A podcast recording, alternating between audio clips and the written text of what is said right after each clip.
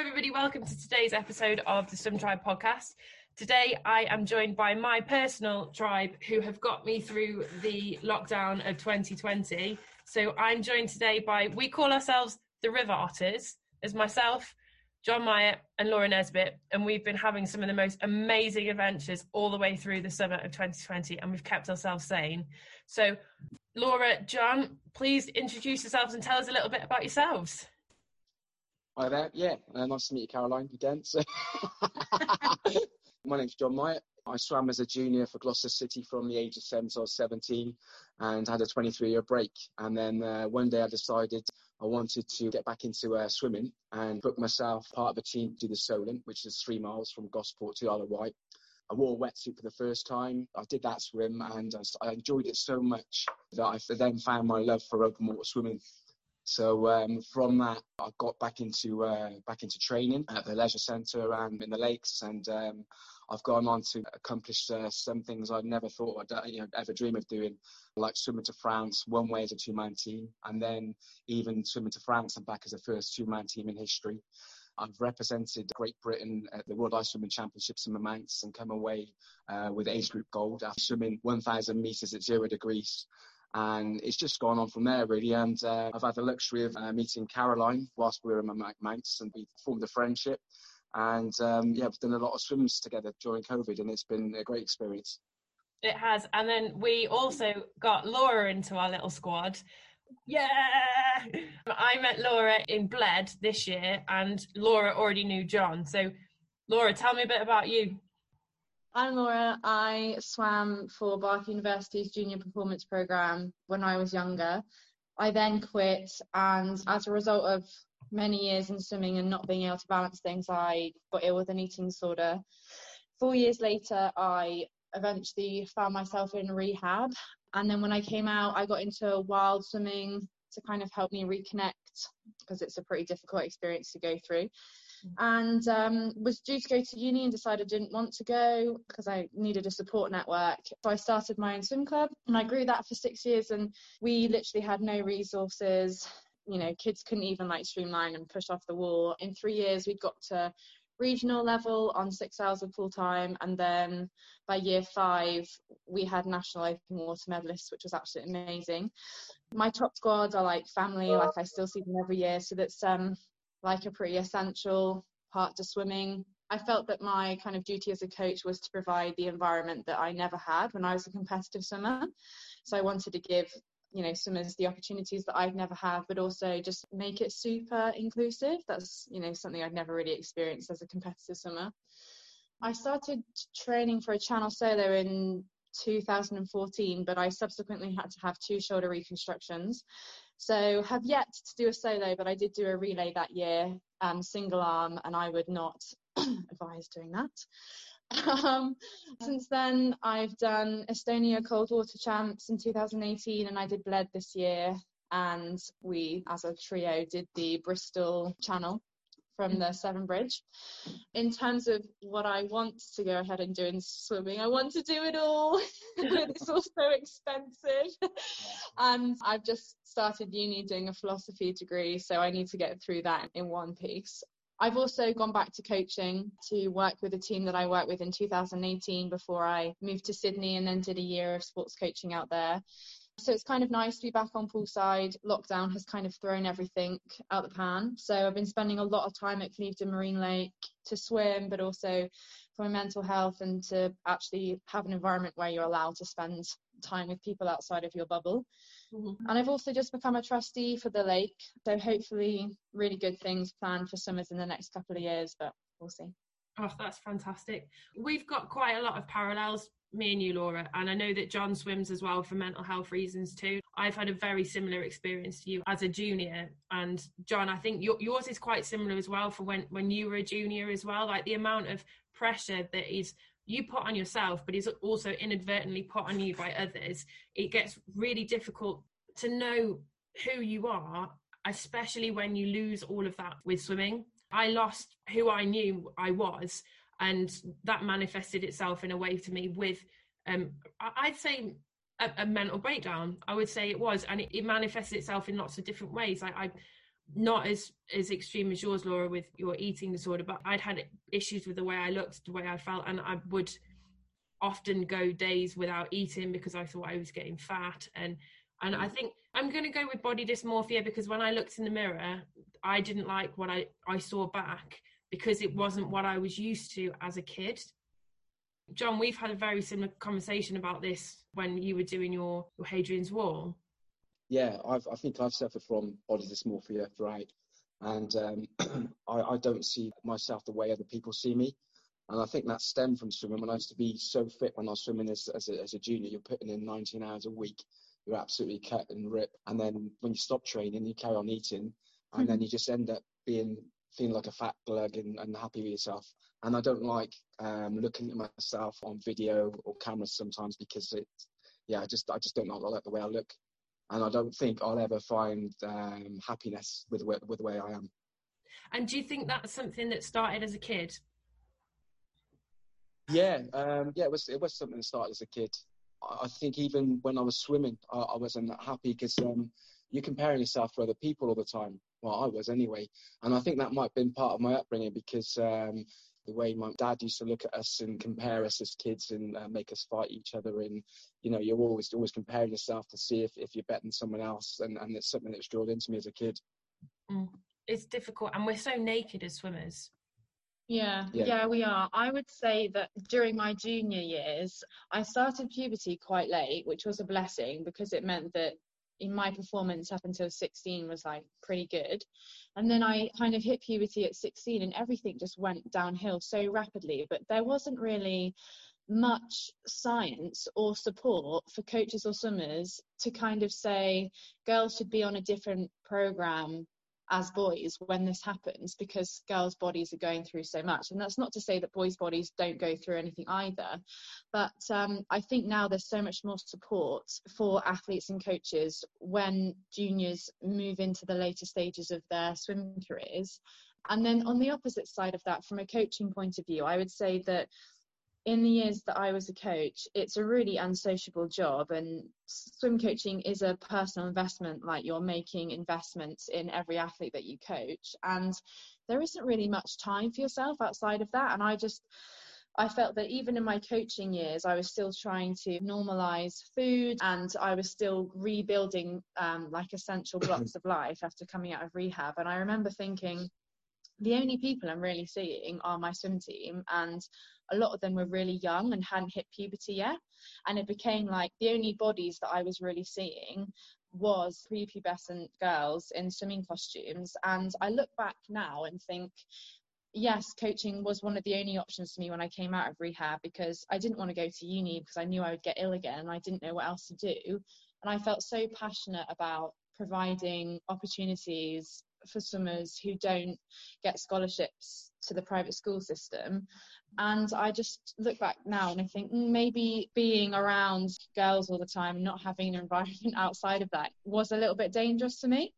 And I think when I got welcomed into the open water, marathon, ice, and cold water swimming community, you realise that athletes come in all shapes and sizes, and that you know to sprint 50 meters in a pool, you're not going to have the same body shape as somebody who's going to swim the channel or do marathon swimming or ice miles and things like that. So I think culture and media really need to um, look at the way they address athletes and the way their their bodies adapt to sport because at the end of the day, it's not about how you look when you're on the block or at the start of the race. It's about your performance, and if your body needs to be a certain shape, then so be it. It's a tool, isn't it? At the end of the day, your body is a tool. Laura, you're so right there. For me, I had a very similar experience, and my, my times dropped off the minute that I had different hormones. And I've had similar conversations with other people and other coaches about when they don't look at the, at the female body in sport as a tool. And like they, the women's football team, they changed, completely changed the way they were training them because they used to apply male sports science to women and it just doesn't it doesn't add up it doesn't work so I I hear you there. I totally hear you there. I think one thing that I didn't I really appreciate is that when you're a swimmer, it's really easy to slate the coach. Because you only see it from one perspective. And when I kind of crossed that line and went into coaching, even coaches that I knew hadn't done a very good job or I didn't personally click with, I really felt like, okay, now I'm a coach. I have a newfound respect for some coaches. But I also think it also comes down to um, like awarding bodies and government organisations. There needs to be policy in place to kind of protect coaches and swimmers, and there needs to be education there. And I think there's just a massive, a massive hole in terms of education in, in sport, but especially, especially in swimming. Swimming as a junior for me, it was uh, kind of a saviour for me. I was going through such a rough time at home. I had a sort of violent background. Dad uh, used to, to beat me, play these psychological games with, with the family, and uh, swimming was an escape. And I was so lucky that from the age of seven, um, I was awarded a scholarship. And if it wasn't for that, I don't know how um, my, my life would be now. But um, I felt really integrated with the swimming club. Um, and a lot of the families uh, sort of like took me on as their own. So I'm I'm really grateful for that sort of like family environment. that they sort of help nurture me and give me a sense of uh, confidence and that's why I'm still connected to swimming. I'm still connected to a lot of the people I used to swim with because I do see them as family, and I'm, you know, I've got people I train with now uh, that I used to train with, and just got that complete bond. That's a huge part of what swimming is, though. It's about your community and your tribe. That's why this podcast is called what it is, and I've said that before on, on these these podcasts. And the reason why I'm doing them is because we all have such a connection and very much similarities I, Laura and I have got a very, very similar background when it comes to swimming, and yours is as well, John, of, of, of it being so important to you. Swimming was so important to me. Um, I gave 110%. So I don't think people used to say to me that I was a grafter, and even my coach said that. I mean, I, I think I missed one session in about 10 years, and um, I ended up bawling my eyes out and going round to my coach's house, Henry Marcuni, and and uh, he sat me down, had a coffee, and he said, mm-hmm. John, he said, he said, I don't understand why you're not performing at a certain level. He said, because you give more than anybody else. And I think it was because I gave more than anybody else that um, I hampered myself because I overtrained. So when I was supposed to be resting on a Friday uh, evening, I would want to give more. And I thought, the more I do, the better I'm going to be. And there was no one there to actually stop me from doing that and all I was doing was just sabotaging myself because I wasn't getting the rest, and and that's why my performances were lacking. And that showed one day because um, I went to uh, a Garland bath, and it's just when they brought out the new blocks with the new heights, and they lowered the floor to 0.9 or 0.8 of a meter. And uh, I did a lazy dive and not realizing and split my head uh, right across the top. It was like a shark attack in the pool. so, um, so I had to then spend uh, two weeks out of the pool with stitches in my first swim back was the club championships. And uh, I used to do about um, 65 for a 100 meters front crawl, which wasn't particularly fast then. I remember going in swimming. I beat my time, uh, my PB, by five seconds, which is massive, which just goes to show what rest can do. So rest is just as important as swimming. Another thing I want to touch on um, was like swimming meant that, that much to me that I felt this sense of guilt when I when I finished when I was 17. When most people like uh, go and start a job or go to university, you really have to give up your sport in a sense because you can't keep training at those levels. And, and I felt really guilty that I finished uh, swimming early, and I felt that I'd let my coach down and my team and everybody, and I carried that guilt for years.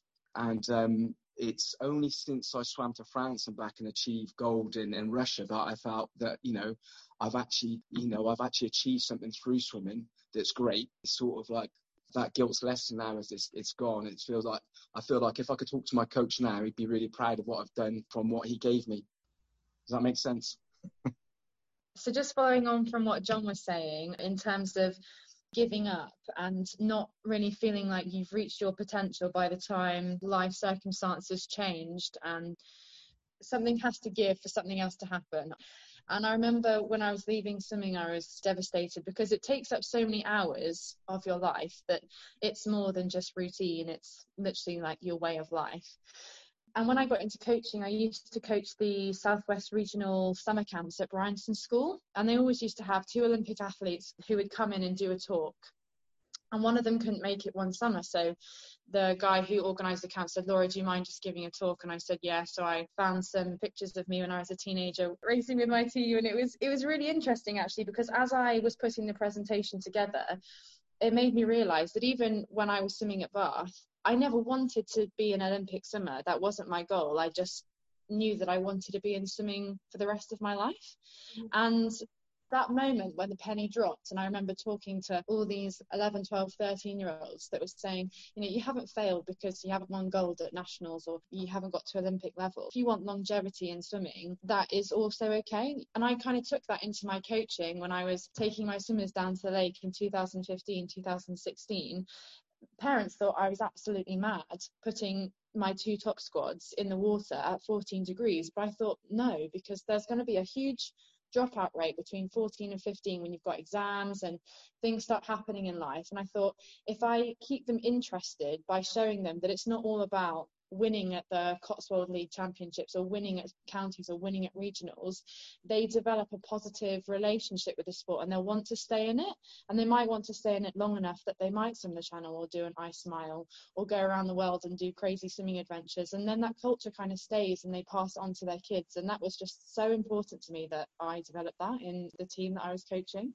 That's fantastic because that's exactly how I feel about it. Because for me, I'm on the same kind of page as John. I felt really guilty because I'd had the opportunity to swim for GB and the weather conditions on the day had been so poor that I got out of my swim and I what ifed for a very, very long time. Like I regretted that decision for 10, 15 years because even though I kept going back and kept winning the British Grand Prix or getting on the podium and, and doing high level events, they never gave me another chance because that that's what they're like and they remove the team. Numbers. yeah you're a number not a person. And i love that you're thinking more in as a person as a whole because it's so important to our identity. And i don't think british swimming recognized that at the time. At the end of the day we're people. We have to have a positive interaction with something or it becomes a chore or it becomes something we hate. I gave up swimming because i started to hate it. I resented it. I didn't want to get up in the morning just going back to that numbers versus person thing, when I was coaching in Sydney, I ended up doing an athlete wellbeing and management course. And I was the only swimmer on the course, and it was run by Wellbeing Science Institute. And I ended up being surrounded by Olympic athletes who knew that they were coming to the end of their time, which is why we did the course, and also lots of professional rugby players who had earned millions in their heyday, but as soon as the sport was done with them or as soon as they were injured, their whole life up to that point was geared on sport and performance. That academics went by the wayside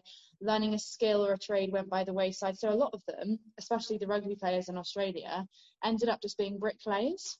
And so you go from being in this wonderful shiny space and you've got thousands of pounds in terms of gym membership, nutrition, coaching, skills surrounding you, making you the best person that you can be, but it's making you the best person that you can be in an environment that isn't going to be there for you once you're not delivering. Yeah. And I think that's still a massive problem now in British swimming, but also in so many organisations. It's all about profit and numbers, and especially in team sports, endorsements want viewers it's geared to, towards money. And one of the um, Olympic skiers who I ended up talking to a lot was saying that it's really difficult when you know you've only got an endorsement based on your last result.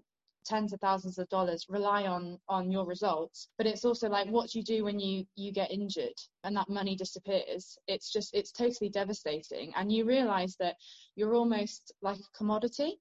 It's really heartbreaking, and then it becomes about business, and and that kind of takes the magic away from sport in a way. Yeah, by experiencing it and by getting back into it. So when I got back into something outside again, I wanted to change my mindset of I'm now doing this for fun. This is enjoyment and I'm feeling the water and going and finding these beautiful places that you can swim. And it's part of the adventure, isn't it? So it's taken me 15 years to get my head around it. I think this year is the first year where I've actually seen the beauty in swimming outside again because it just became horrible. I remember as a kid the amount of times where I've been swimming up and down in club crying because yeah. I didn't want to be there. I just wanted to go home and have a sleep, but I, I needed to train to to get better. And I think it wasn't a bad thing. I love my coaches a bit. I think the world of them. I I'd love nothing more than to go and sit in a pub with my old coaches, um, Keith, Ted, and John. They are so central to who I am as a person today, and just just have a chat with him because that you go from that being your life to suddenly overnight flicking the switch and it's gone. It's just, it's just yeah. hard. It's so hard.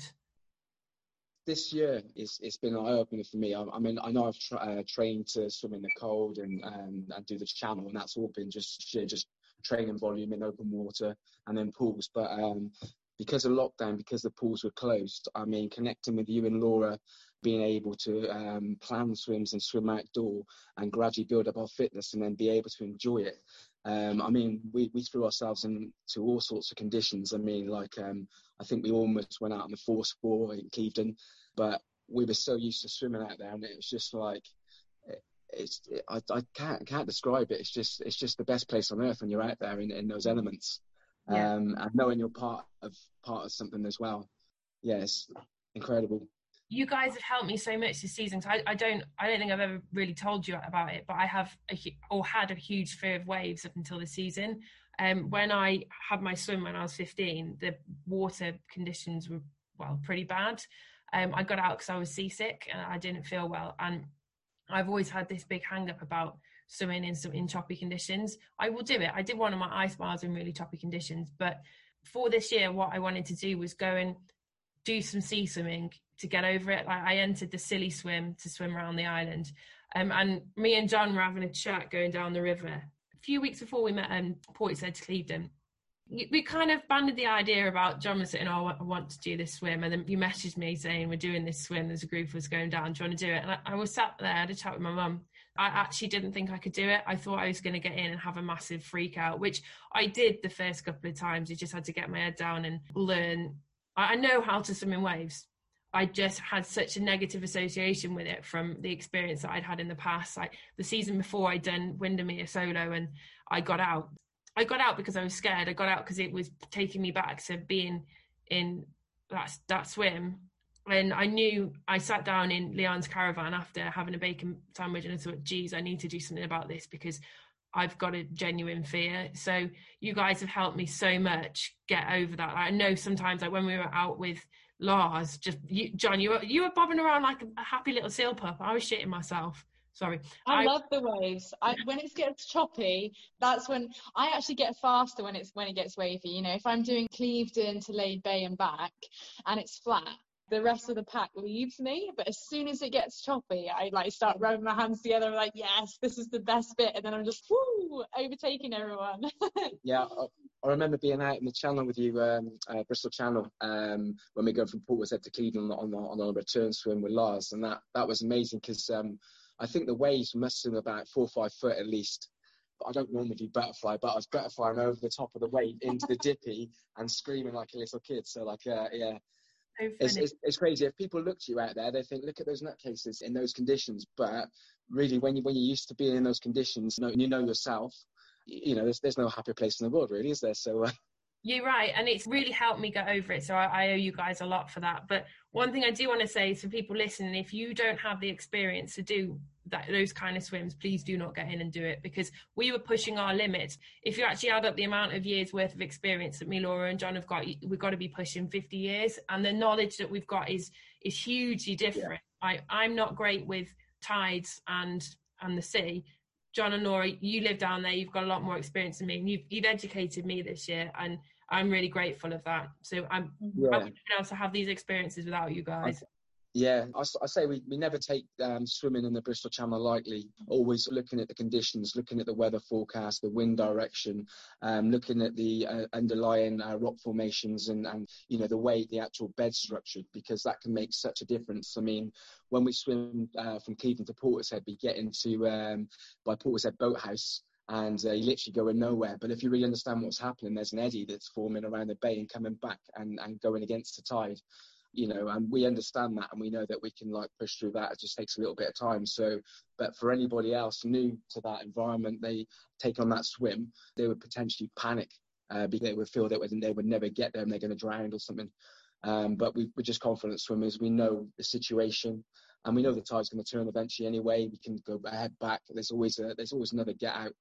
I mean, as part of our uh, arsenal, we carry a tow float, don't we? With um, we call it our bailout kit Mm. So we have a pair, pair of shoes, a towel, a, a, top to food, wear, nutrition. Food, food, nutrition, a drink, and we pack all that in our tote a mobile phone, and we've already called the Coast Guard to say we're going in. Yeah, and uh, and then yeah, so we so literally we can just get out at any point we want to. Um, so there's no pressure on us to reach a certain point. If someone doesn't feel well or, or, or they're not happy with it, then then they can just get out and we just all get out together as a team. And that's it, John. It's it's about being a team. Like we are a team, and mm. I think we've definitely learned that with the the swim we did from um, the Prince of Wales Bridge. That was honestly so special for me. Yeah, yeah. it was amazing, wasn't it? Like I, it, you know, when a swim blows you away, I didn't expect we'd be able to do it because we um so this this because, because because there was like 48 hours to, to get it together so we'd planned this swim in september and nothing was in alignment was it? So we the weather was bad. Laura you'd you'd hurt your shoulder.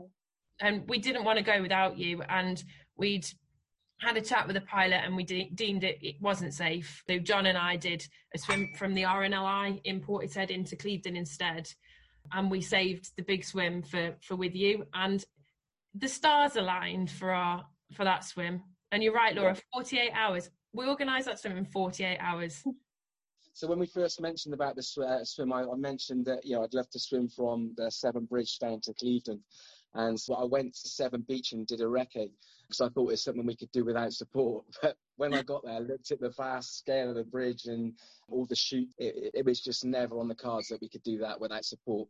I enlisted the help of um, a, a, fisherman to start with, and he was going to take us out, but the conditions uh, were, you know, were too bad to go out, so that was cancelled. And then eventually, um, come across a guy called Geoff. He's, part of SARA, and uh, he actually looks after that area of the channel. So he had the best rib, double engine rib, and the best knowledge of anybody in that area we turned that around in 48 hours. And then um, the weather came together for that day. Um, the conditions were good. I, I don't know. I, I, was in awe when we were going underneath the bridges and, and you're underneath that superstructure. Uh, and then you realise you're going to be getting in that with that big volume of water pushing you along. Yeah, it's just an incredible feeling, isn't it? And then you're all going to do it together. I was terrified. I'm also one of my other little fears of, of swimming, which has now been conquered by that massive bridge, is like man-made structures in the water and what got me was when I don't know if you'd heard him before we got in, but Geoff said that the we are the only people he'd ever had in the water alive underneath that bridge. So because really, yeah, yeah, people just jump off it. To me, having been in that situation before, where I've contemplated not wanting to to carry on doing living, um, that really hit home to me. Like when we went under that bridge and we were all, we just were in awe, weren't we? We just had a float and yeah. we all had a little hug and we had, had a moment. And it was just, it was such a privilege to be able to do it and, and to, to have Geoff's knowledge there with us. I mean, he was say he was telling us about all the dangerous parts of the channel um, that weren't swimmable. He's saying don't get too close to the bridge structure because like boats get pinned in against it. It's that deadly. One thing I liked about Geoff is like when we were swimming through uh, Battery Point near Portishead, we hit a really really rough patch of water, and it was rough for about 30, 40 minutes, wasn't it? We were like really um, real bad chop. And uh, we swam through that. And then afterwards, Geoff said, Do you realise? He said, um, I've rescued boats out of those conditions. He said, I'm just uh, super impressed that you managed to swim through that. So, um, yeah, it was just a nice feeling that he had that respect for us as well. Mm. And he was brilliant because I personally don't like following boats. I like to be able to sight. And there's that brilliant picture of the three of us and me doing my little little shark fin. I really like to have to know where I'm going. I'd had really poor vision when I was younger and I used to swim and I've had laser surgery. And for me, the important part is looking where I'm going. I'm swimming to that bit and then carrying on. And Geoff was great. Like he was having a chat, kept shouting over and saying, guys, you're swimming towards that headland or you're swimming towards going sight on that block of flats or head towards a harbour. And when we got to Battery Point, he shouted over to me, he said, aim for the end of Battery Point. Mm-hmm. And geez, I felt like I, I was swimming perpendicular to the side. I don't know about you guys. I felt like my bum was was in front of my head. yeah, that. So yeah, that, that swim was all about timing, wasn't it? Because we were going to originally swim from the Severn Bridge. This is when it comes down to planning. So we were going to swim from the Severn Bridge, But then we worked, it back on the clock with the tides. We realised that we wouldn't have enough water to get out in uh, at Clevedon because um, we needed an exit point and um, we couldn't just simply swim through the mud. Mm. So uh, we, we cut the swim short, and instead of being, I think, was 17 miles or something, it was down to 13 from Prince of Wales Bridge to Clevedon. But yeah, one, one important point is you, you know you need to really plan your um, access and egress when, when, when you do these swims, especially on a tidal river and also being flexible. Like we had our plan A and we had our plan B, and Geoff took us out to the Severn Bridge, and we all made decision, didn't we? We sat and had yeah. a conversation. Like Geoff thought we'd be okay getting back, and we might just have to wade through the mud, but that, that doesn't look good to people who are standing on the side.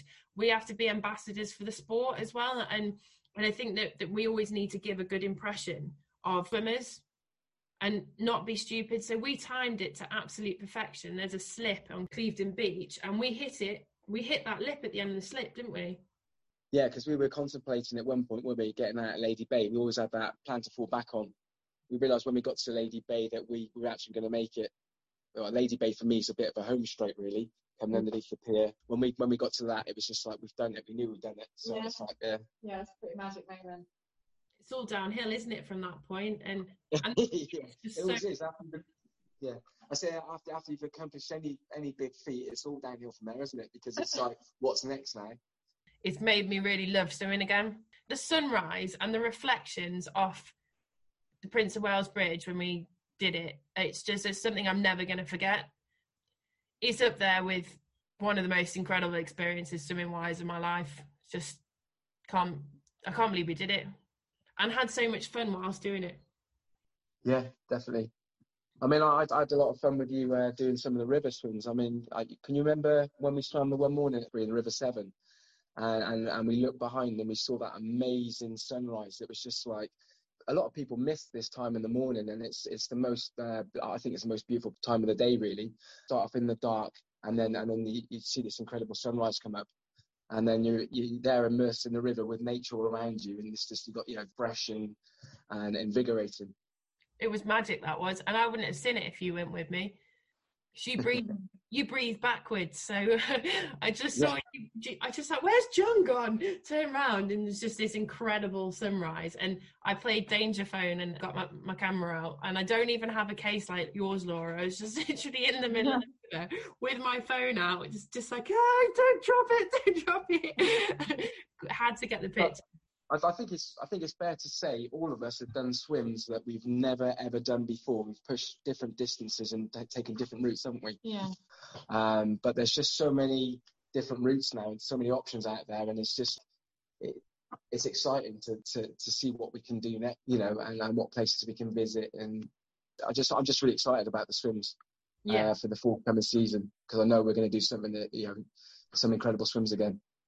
Yeah, and definitely like I've loved being part of a team with you guys because I think without all of our different personalities, we wouldn't have been able to be able to do these kind of swims. Like as a team, we've gelled really well because we all balance each other out nicely. John, you you're a massive risk taker. I said you you would you wouldn't be able to do it without the chimp brain, would you? So uh, the chimp mindset we wouldn't have had the ideas. You push me, and I'm gonna say you push Laura as well because like sometimes we've been in the, the river like, where the hell is he? Where's he gone? Is you having a lovely time like a little seal pup out in the last bit, and me and Laura just like, no, not doing that. Fair to say, I think I've pushed Laura out of her comfort zone quite a few times. Um, I would call it out of the sensible zone, not the comfort zone. They're two very different things. Yeah, yeah, yeah. The sensible zone, yeah we've had some great swims, and uh, even even in the middle of the night, um, about a mile out into the Bristol Channel. Yeah, so that that was incredible. Um, spotting on Clevedon Pier, and then coming in. Mm. So um, yeah. But I I wouldn't recommend those swims for anybody because we've built up so much knowledge and confidence, and um, and also after a couple of well, I've had six seasons winter swimming. How many have you had? I've only had about three. You've had six as well. I think, no, I think I've, I've think about four seasons. Yeah, four yeah. seasons. I think even though every single swim is different, there is an element of inside your body, you know. I think I'm quite in tune with my body anyway, but I would say for a first or even a second year winter swimmer, like you don't really know. It does take a couple of years for you to really learn about how your body copes with these things and when you're at your limit and you're like, no, actually I'm calling it a day even though I swam 500 or a K shorter than I did yesterday. Today's a different day. My body's feeling different. It's time to get out. Yeah. I've um I've I've really really really struggled with with uh, winter swimming this season to be honest. Um, it's the first season I've struggled, and I think it's it's because where you need that consistency. I start off in October, come down with the temperatures, and then I had a spell where um, the lake was closed for like um, four weeks, and I, I, did the Hadrian's Wall walk, and I was, my knee was injured. So I've had about like eight weeks, uh, you know, seven or eight weeks out of the actual um, the lakes, and then to go back into the freezing cold, uh, knowing what to expect, so it just like it's put, it put a block on my mind. And um, that's when I, I come up with an idea that um, I was going to do the ice barrel live uh, because it was going to push me into the ice whether I wanted to or not because I committed to it. I said I was going to do at least 15 minutes a day at uh, below five degrees, which five degrees is um, ice swimming. So yeah, so that's what led me to do the ice barrel live. I've been enjoying that. So um, I've had lots and lots of different guests around. First time dippers, I would I, I call them ice virgins because they've never never spent any any time in the ice. I've been recruiting ice virgins. It's been nice to sort of give them that experience and the knowledge that I've got, um, and tell them about what, what's happening with their body and, and how it's reacting and um, what they need to do safe safe in, uh, when they get out into to cold water. It, even though I've not been to the lake, the, the barrel thing for me has been really good. Mm. So. I'm a bit gutted that I'm not a virgin and that I can't. I don't know to do it, John. I really don't. I, I, it blows my mind that you can sit in in the ice water for 30 minutes. Like I couldn't do it. I can go and ha- quite happily swim 15, 20 minutes in less than five degrees, but there's no way I could sit in a barrel of ice. I was going to say, didn't you do a mile at sub zero? Isn't that? I've done a mile at 3.6, a mile at 4.9, and I've done a K at sub zero. And okay. wow. it's the sitting in it I have to move. Moving, yeah. Yeah, it's weird. It's weird, it's weird you say that because um, I've I've been sitting in this ice barrel now every day for 21 days, and I've got to the point now where where I started off really uncomfortable. I'm in that comfortable place because my body's adapted so much from the consistent getting in that um, my head gets warm and my chest gets warm. Uh, you know, as soon as I hit the water, really. Mm. Um, whereas, like I was saying to you earlier, um, so I, am sitting this barrel at four degrees for up to 30 minutes I've done so far. Um, but I got in at Clevedon and swam the other day at eight degrees. And because I was moving around uh, with my hands and my body, um, I was only in for 18 minutes and, and I, I shook really bad. I got really cold. I think moving in ice cold water, you're going to get colder a lot more quickly. And I think it's far easier to sit there in a barrel where maybe you've got like a little um, film layer of like warm water build, building up around your body where you're not moving. Mm. I'm about to try it, so uh, yeah. can't speak from experience yet. Oh, you'll have to let me know how you get on because I just I've sat in Kath's freezer bath and honestly, like, I didn't last long. It was yeah. painful. I find going and swimming much easier. Like, I swam at the weekend of the lake, so we our lake had dropped for the last two weeks. We had 4.9 two weeks ago, 4.6 last week, and then 6.5 this week. And I tell you, it got it gets easier. And I, I got in at 6.5, got out, and I felt hot, felt really warm. I could I got another lap or so in me. I was feeling really strong, but just thought I didn't want to push it because there were still swimmers there, and I don't want to be in that kind of state around people. I, people don't normally see me cold or see me swim. This, this is the first year where I've, I've been swimming with mates and they're saying, "Oh my gosh, Caroline, you shiver."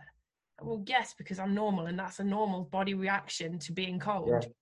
Is shivering, but I just didn't want to to push myself too much. And I always say in winter swimming, get out wanting more. Yeah, I say before I did ice barrel challenge, I, I believe that people with more bioprene mass, like more fat, body fat, would would be better in the, in the cold than slimmer people, relatively fit people. But it was uh, it was almost the complete opposite. I found like uh, some of the boxers that that got in with no body fat, they were coping with it so much better and able to last like two or three times longer than um, some of the some of the people with, with the bioprene mass. And um, I, am sure it's down to mindset as well. Um, and, and, and it's funny how some people at the same temperature they would like um, hyperventilate straight away and others would just be, be completely relaxed like they've, they've done it all the time on this is great because you're getting people's backgrounds and you know where they've, they've come from and their background in sport. Like when I'm doing these introduction to winter courses that I've been doing at the lake, I've not actually I don't actually get the backgrounds of people's swimming experience fully. Some people will tell me and they'll give it up, and some people won't. So you can see people that have have swum through the summer. For one, you can see how they they're already acclimatized. Um, but you can also see those that have been doing stuff like cold showers and acclimatizing and, and getting their bodies prepared for it. I think you're right, John. I think it is 100% about your, your mindset because your body's a lot stronger than we realize they are. And also, actually, if you think about cavemen and yeah, they must have been cold. I think by doing the winter swimming, it's, it's making me get back in tune with my body. Yeah, yeah, being in tune with your body. Yeah, so there's there's nothing better than being in tune with your body. I mean, um, I've been through a few seasons where um, I've swam I, I swam every, every week consistently, twice a week, and you build up level by level by level. So you start off like you know doing 400 meters at sort of like five degrees, and then by the end of the season, I've been doing 2k at four. Only takes a cold or a couple of weeks out, and and you're straight back to you know having to build it back up again because it's ice swimming's like any sport, isn't it? So if, if you take time out, you have to build back up to that level. Same as when you uh, miss swimming sessions, uh, you, you, you're taking back a step, you have to build it up again. And that's the same in the ice. Consistency yeah. is key. And I think consistency is key. Yeah, and I was saying that to Ollie and Brad, who lifeguard the winter sessions with me at Cliff. This season I found quite easy because I've been getting in a lot more and I've had the regular swims. I, have been swimming up to three times a week in the in the river, which I never get the opportunity to do because I've been working from home. But I found getting in much easier now. I, it was just like getting into a normal swimming pool, but I'm not getting the high after. I'm not getting the same sort of mental reset as I used to. I don't really know whether I've been using it too much or not. But you're right, guys. It is very personal winter swimming, and, and we all have to to build our bodies up and, and know what our bodies are like. I'm mindful that we are running out of time today, and what I am going to do with with you guys is we're going to have another pod. We're going to do the River Otters Part Two, um, and we'll get that booked in in the future. But one thing I'm asking every guest that I've got is, what three pieces of kit are most important to you for swimming outside, and what and ones that you would recommend others invest in? Who's going to go first?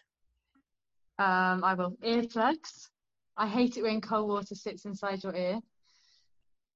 Uh, I always wear double hats. So, like hats that you don't mind ripping, because sometimes when you're putting a second hat on and you rip your favourite hat and you know that they don't stock it anymore, it can be like, a couple of minutes of tears.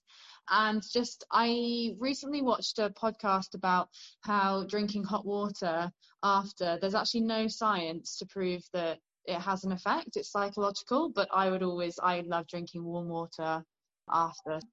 What are your three tips, John?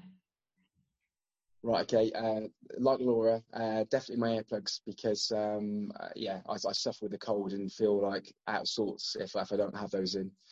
Yeah, I mean, like for, for, for me being a male, it's pretty basic, isn't it? Just a uh, just a swimming costume and a and a hat. What else do I wear in the water? I mean, like so that's the only I only wear three pieces of the kit technically.